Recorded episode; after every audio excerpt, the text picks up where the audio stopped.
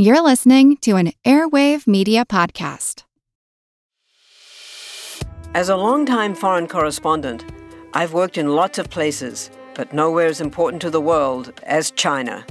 I'm Jane Perlez, former Beijing bureau chief for the New York Times.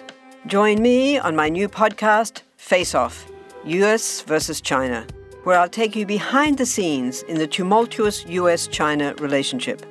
Find Face Off wherever you get your podcasts. The following is an Airwaves Media Podcast.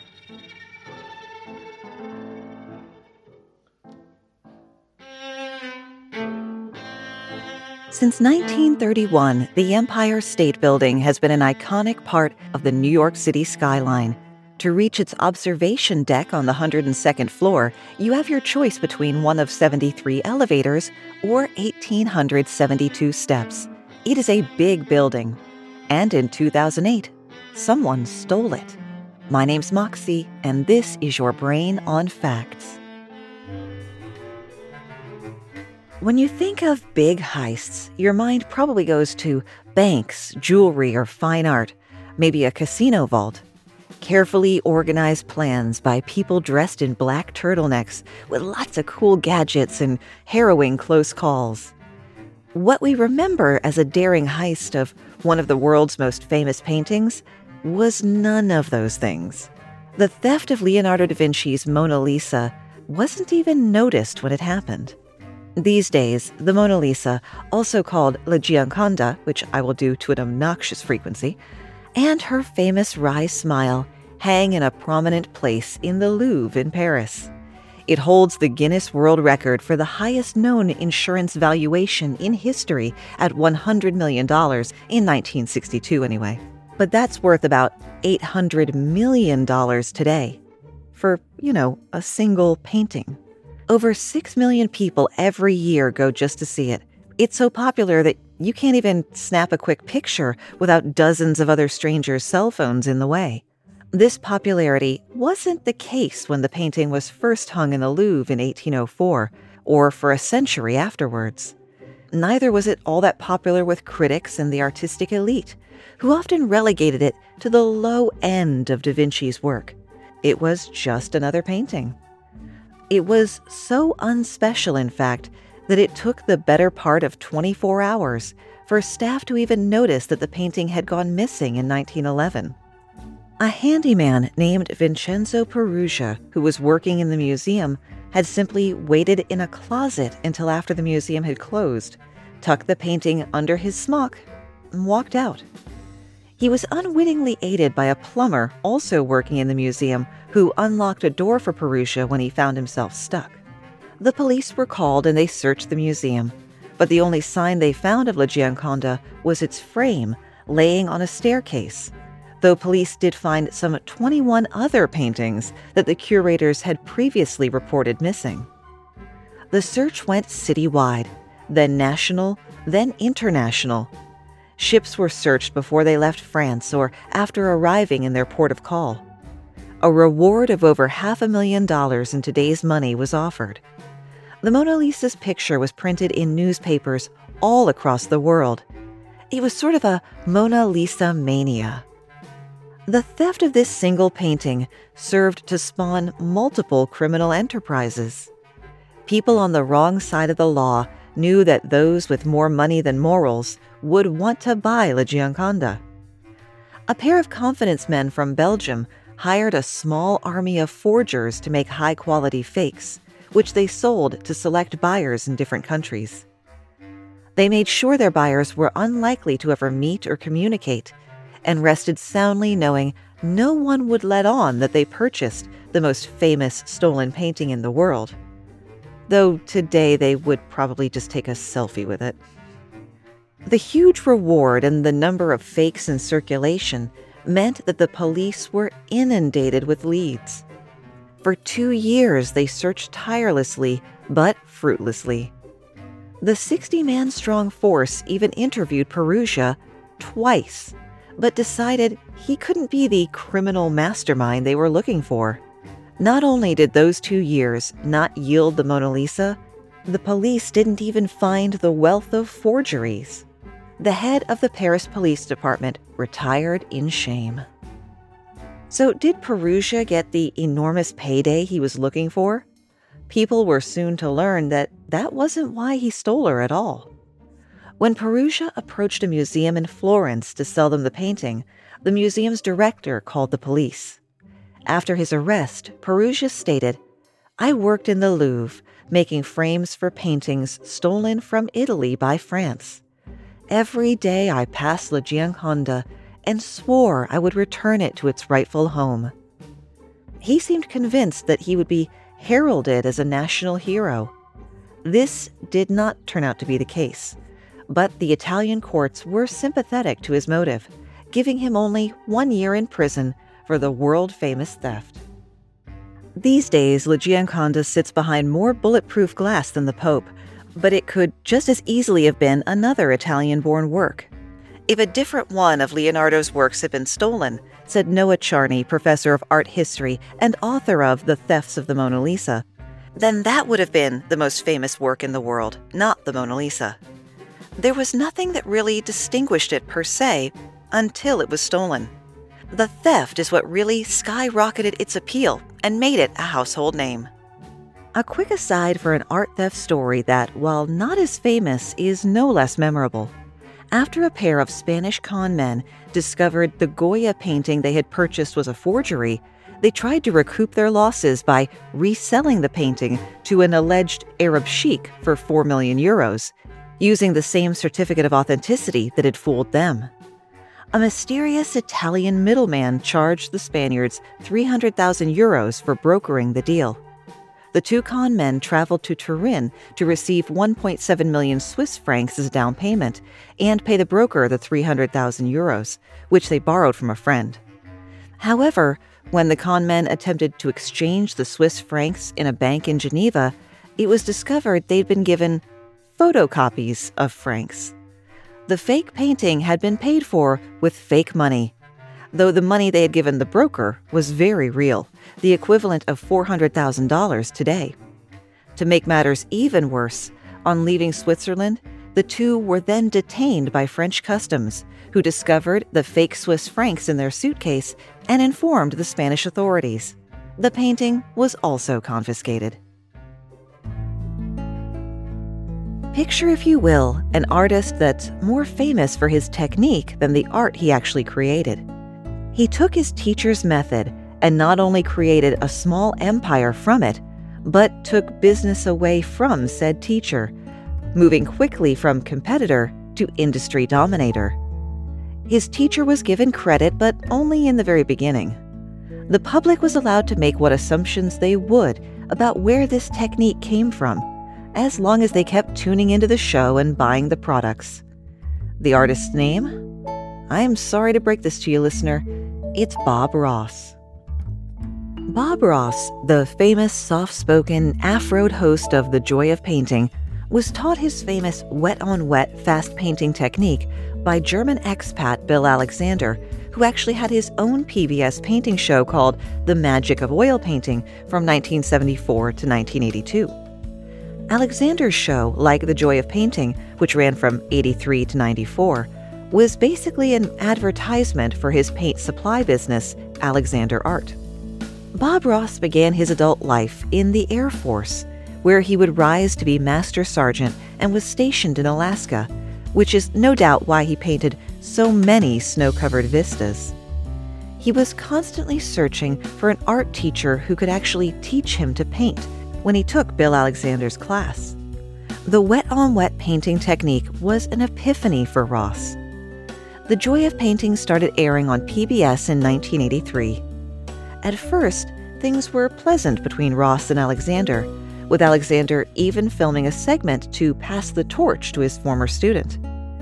The Joy of Painting was generating so much business for Alexander Art that they couldn't keep up with demand, and someone, that person's identity has been lost to history, suggested that Bob Ross start his own art supply company. After Bob Ross Inc. became a $15 million industry unto itself of how to books, videos, and art supplies, something between the two changed. In a 1991 New York Times profile, Ross declined to mention his painting teacher because, quote, he is our major competitor. Alexander was somewhat more verbose in interviews. He betrayed me. I invented Wet on Wet. I trained him and he's copying me. What bothers me is not just that he betrayed me, but that he thinks he can do it better. Whew, strong whiff of ego coming off of this guy. Full disclosure, Alexander also did not invent Wet on Wet or Alla Prima. It dates back at least as far as Van Eyck, Van Gogh, and Monet.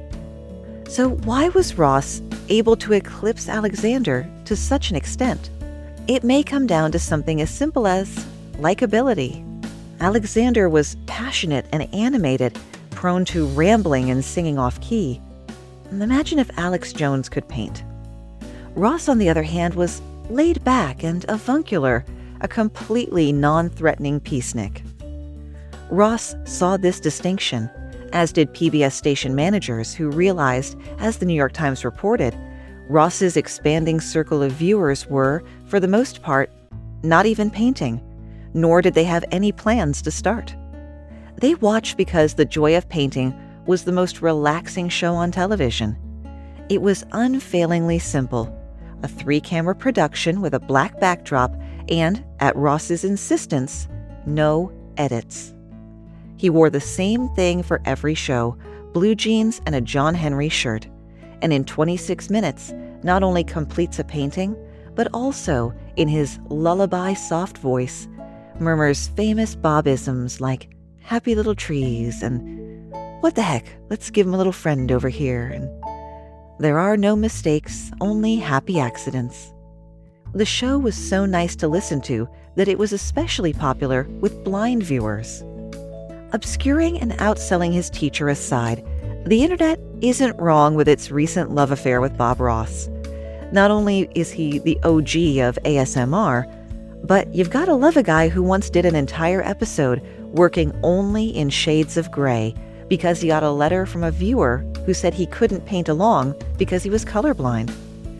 His trademark afro was actually a perm that he'd initially gotten to avoid the cost of properly maintaining a crew cut, and then found himself more or less stuck with to stay on brand. Did Bob Ross mind when people told him that his show put them to sleep? No, he sincerely enjoyed it, just as much as the people who said that he'd inspired them to paint. And one time he did the show with a squirrel in his pocket. So, I mean, there you go. You can draw what conclusion you want to about the man. With Wired Science, you can geek out all you want. It's a podcast for anyone obsessed with math, science, space, biology, or technology. And it provides in depth coverage on current news and discoveries. From strange diseases that turn your tongue fuzzy to tech that'll help crops grow from space. New episodes are released nearly every day, and they're typically under 10 minutes, so you can easily make them a part of your daily routine. Listen in the morning while you're getting ready, or during lunch while you check NASA's astronomy picture of the day. Check out Wired Science now, wherever you get your podcasts. That's Wired Science, wherever you get your podcasts. Do you find it hard to sleep at night? then the Calm Cove podcast can help you sleep deeply all night long. Calm Cove has deeply relaxing meditation music and ambient sounds like ocean waves and crackling fires.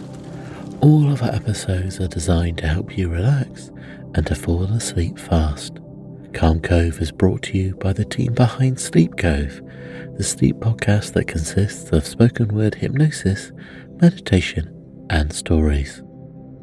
So if you want to listen to a beautiful soundscape tonight, search for Calm Cove on Apple Podcasts or Spotify and see how we're helping millions of people relax and go to sleep every night.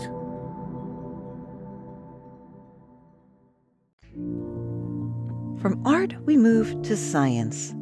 What do you think is the worst part of working on a group project? Is it trying to come to a meeting of the minds on what you're going to do? Is it the person who accepts their share of the assignment and then doesn't do anything? Or is it when someone takes all the credit for one of the greatest advances in our understanding of biology? Well, that's what happened to the discoverer of the double helix shape of DNA, English chemist and X ray crystallographer Rosalind Franklin. With the exception of Mary Curie, there's probably no other female scientist with as much controversy surrounding her life and work as Rosalind Franklin. Franklin was responsible for much of the research and discovery work that led to the understanding of the structure of deoxyribonucleic acid, or DNA. Born in 1920, Franklin excelled at science and attended one of the few girls' schools in London that taught physics and chemistry. When she was 15, she decided to become a scientist. And despite her father's stance against higher education for women and his wish that Rosalind become a social worker, she enrolled at Newnham College, Cambridge in 1938. She held a graduate fellowship for a year, but quit in 1942 to work at the British Coal Utilization Research Association, where she made fundamental studies of carbon and graphite microstructures. Coal was not only important for power, but charcoal was a key component of gas masks. Her research was her contribution to the war efforts of World War II and was the basis for her doctorate in physical chemistry, which she earned from Cambridge in 1945. After Cambridge, she spent three productive years in a laboratory in Paris, where she learned X ray diffraction techniques. X ray diffraction is an important, non destructive method of analyzing all kinds of matter, from fluids to powders to crystals. The technique involves bombarding the sample with X rays. The electron cloud of the atoms in the sample bends the X rays slightly. This makes a picture of the molecule that can be seen on a screen. In 1951, Franklin returned to England as a research associate in John Randall's laboratory at King's College, London. It was in Randall's lab that she crossed paths with Maurice Wilkins. She and Wilkins led separate research groups, although both were concerned with DNA. Randall assigned Franklin a DNA project that had already begun, but no one had worked on it for months. Wilkins was away at the time, and when he returned, he misunderstood Franklin's role there, behaving as though she were an assistant. A disappointing but not surprising turn of events for the 1950s. I mean, only men were allowed to eat in the university dining room, and after hours, Franklin's colleagues all went out to pubs where women were not welcome. Nevertheless, Franklin persisted on the DNA project. Her techniques allowed her to take better images of the structure of DNA than anyone had done before. J.D. Bernal, a scientist who pioneered the use of X ray crystallography in molecular biology, called her X ray photographs of DNA the most beautiful X ray photographs of any substance ever taken. Without Franklin's knowledge or permission, Wilkins showed her images and data to James Watson and Francis Crick, who were themselves working on a DNA project. Franklin's photo was essential to the findings that they published in 1953, again, without her knowledge.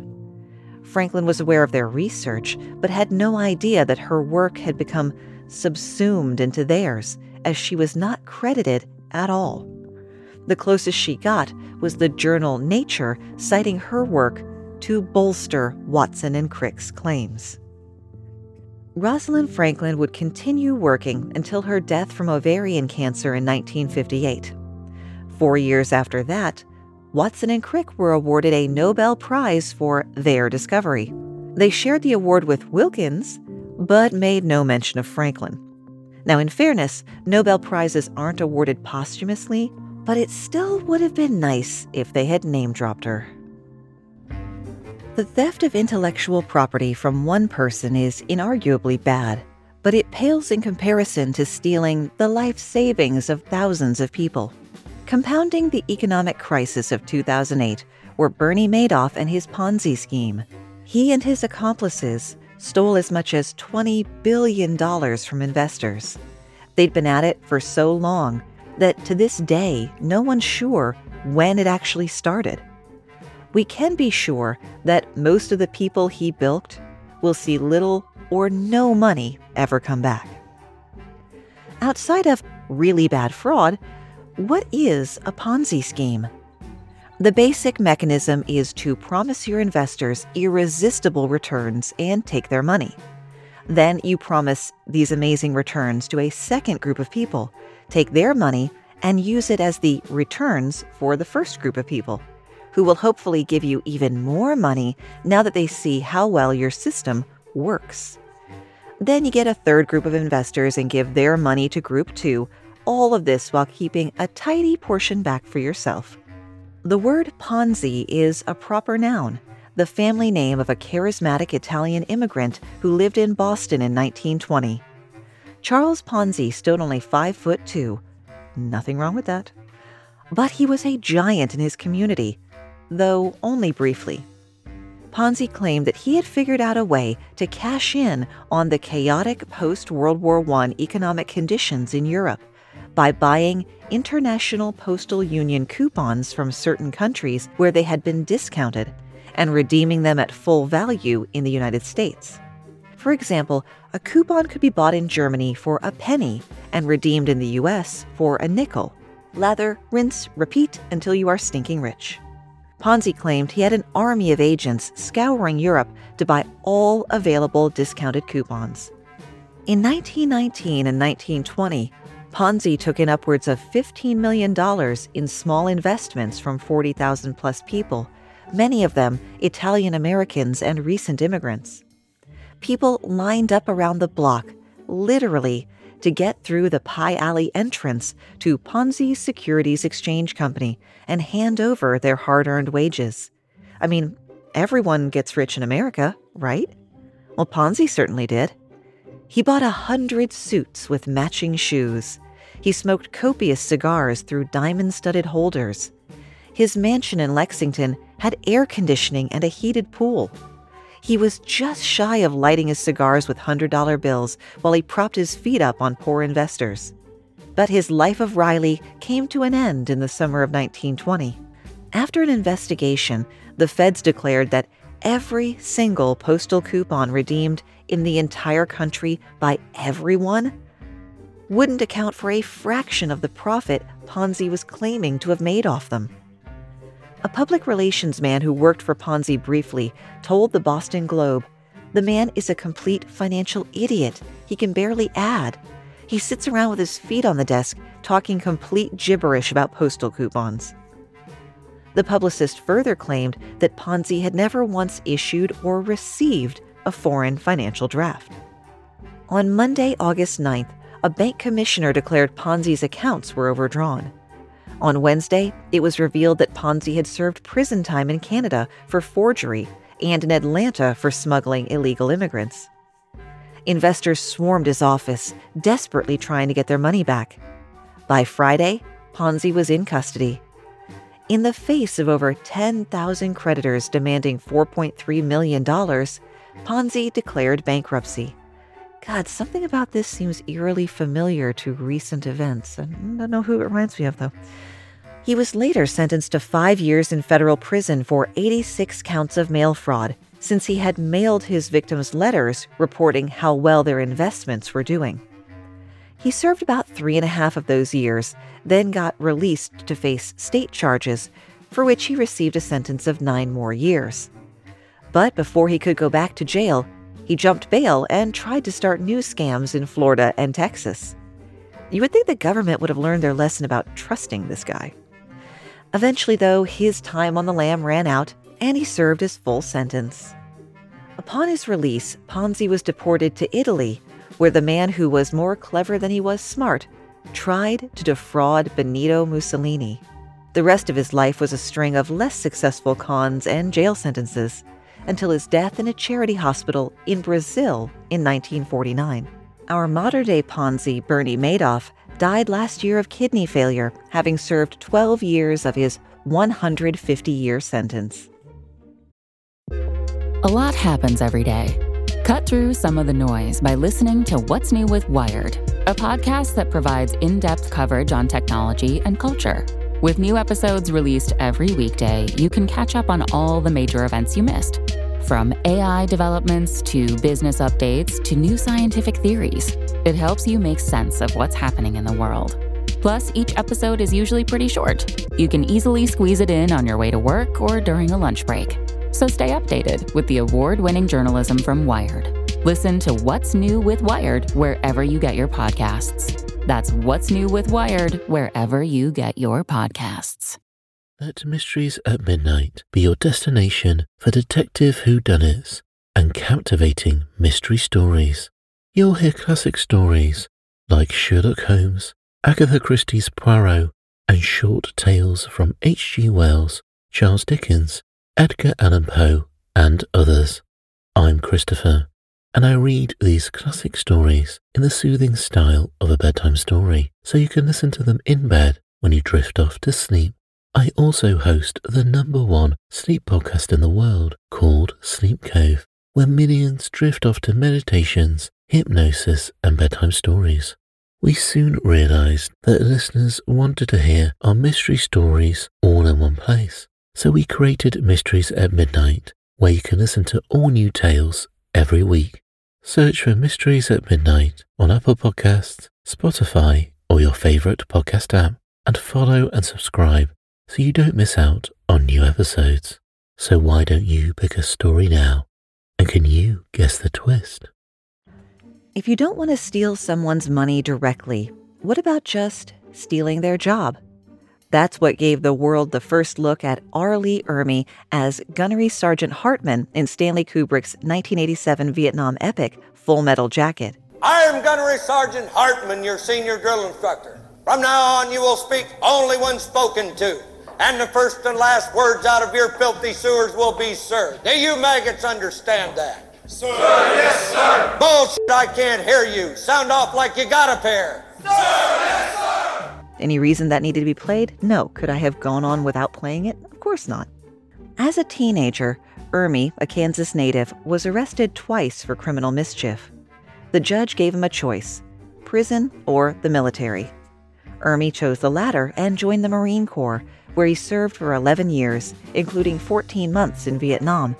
Eventually, he became a drill sergeant, which was one reason he excelled so much as Hartman. After retiring from the military, Ermey decided on a new career path and began taking acting classes. He once told an interviewer that he devised a plan to break into Hollywood, use his knowledge from his military service to become a technical director on certain films. Then, once in the crew, show filmmakers that he should be starring in their movies. The plan actually worked three times in a row, scoring him his first three roles as Sergeant Sidney Fury in The Boys in Company C, a helicopter pilot in Francis Ford Coppola's Apocalypse Now, and the role of Hartman. The role of Hartman, though, originally belonged to actor Tim Colceri, but he tired himself out after a paltry 30 minutes of non-stop yelling at extras during a videotaped rehearsal. Ermey stepped in and took over, his energy never let up. Colseri ended up playing the door gunner instead. Now, here's where the story does start to spin off a little bit into modern urban legend territory. Some accounts claim that Arlie Lee Ermey went to director Stanley Kubrick and asked for the role of Gunnery Sergeant Hartman, since, in his opinion, the actors on set weren't up to snuff. When Kubrick declined, Ermey barked an order for Kubrick to stand up when he was spoken to, and the director reflexively obeyed. And Ermey got the role.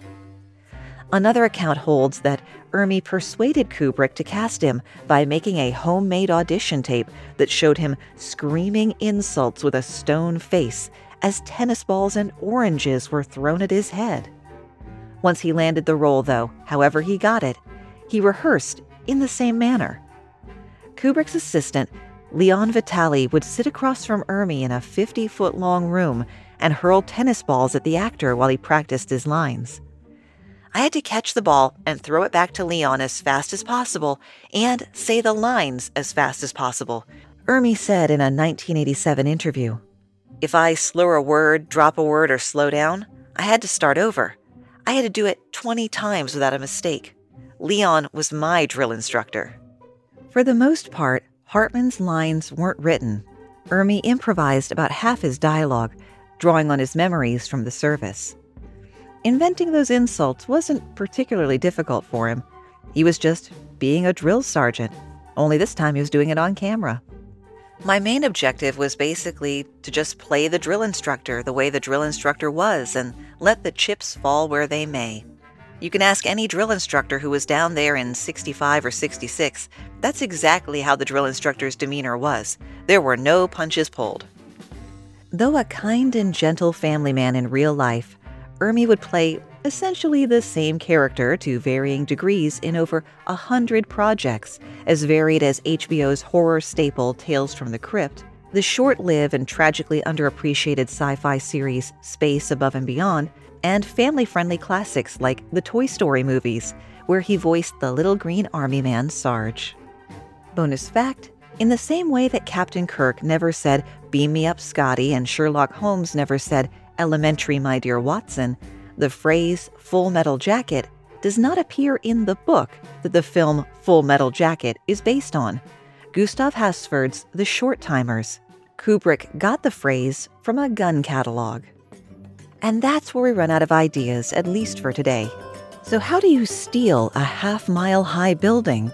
In 2008, the New York Daily News filed paperwork to transfer the deed of the Empire State Building to themselves. The application was full of red flags, things like the witness being actress Fay Wray, best known for being in King Kong, and the notary was infamous bank robber Willie Sutton.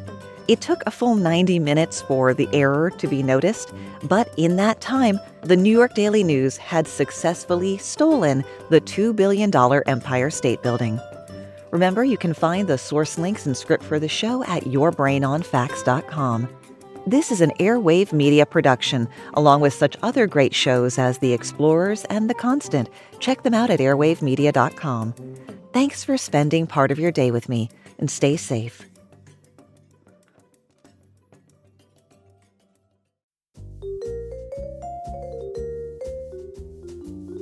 Do you love history but hate when it's stuffy and boring?